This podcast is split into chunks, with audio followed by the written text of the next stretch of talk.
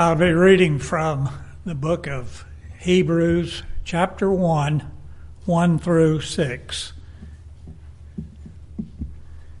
God, who at sundry times and in divers manners spake in times past unto the fathers by the prophets, hath in these last days spoken unto us by his Son, whom he hath appointed heir of all things, by whose also he made the worlds, who being the brightness of his glory and the expression, uh, image of his person, and upholding all things by the word of his power, when he had by himself purged our sins, sat down on the right hand of the majesty on high, being made so much better than the angels, as he hath by inheritance obtained a more excellent name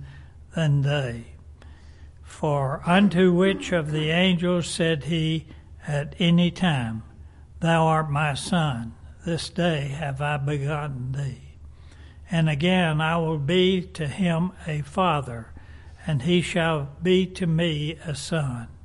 And again, when he bringeth the first begotten into the world, he saith, And let all the angels of God worship him.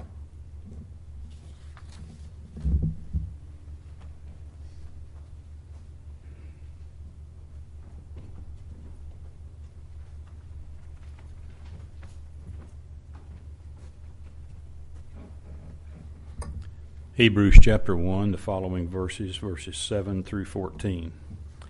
And of the angels he saith, Who maketh his angels spirits and his ministers a flame of fire. But unto the Son he saith, Thy throne, O God, is for ever and ever. A scepter of righteousness is the scepter of thy kingdom. Thou hast loved righteousness and hated iniquity. Therefore, God, even thy God, hath anointed thee with the oil of gladness above thy fellows. And thou, Lord, in the beginning hast laid the foundation of the earth, and the heavens are the works of thy hands. They shall perish, but thou remainest, and they all shall wax old as doth a garment. And as a vesture shalt thou fold them up, and they shall be changed. But thou art the same, and thy years shall not fall.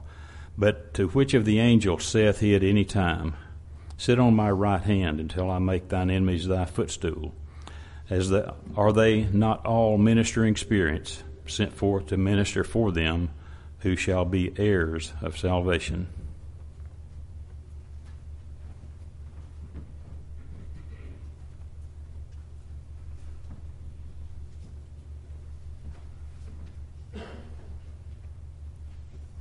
First Corinthians chapter 15 verses 20 through 25. But now is Christ risen from the dead and become the first fruits of them that slept. For since by man came death, by man came also the resurrection of the dead. For as in Adam all die, even so in Christ shall all be made alive. But every man in his own order. Christ the firstfruits, afterward they that are in Christ at his coming. Then cometh the end, when he shall have delivered up the kingdom to God, even the Father, when he shall have put down all rule and authority and power. For he must reign till he hath put all enemies under his feet.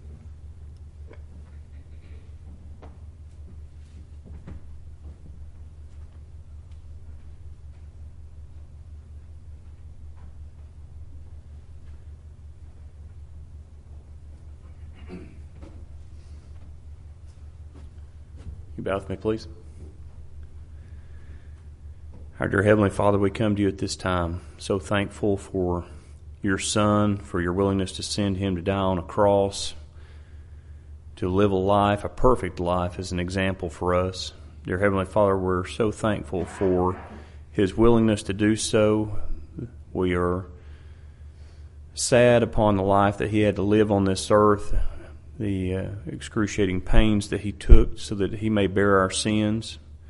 Dear Heavenly Father, we thank you and we thank him for the love, the love that is unwavering, Dear Heavenly Father, a love that we cannot fathom or understand, but we appreciate. Dear Heavenly Father, we're so thankful for that love and for the church that you established and for the congregation that we have here within this this city that we know that we can come here and be amongst family and friends and fellow brothers and sisters in Christ and that we have a love that is unbreakable amongst us. Dear Heavenly Father, we are so thankful for your continued love and for our desires to fulfill your your wishes for us and that we dear heavenly father may be seen as followers of you and we may be seen um, as one that would be acceptable in your sight dear Heavenly Father. We want to be the best Christians that we can be. We want to be the best examples that we can be. Dear Heavenly Father, we thank you for all those things that you have blessed us with and continue to bless us with, even though we are not worthy. And we pray this in Jesus' name. Amen.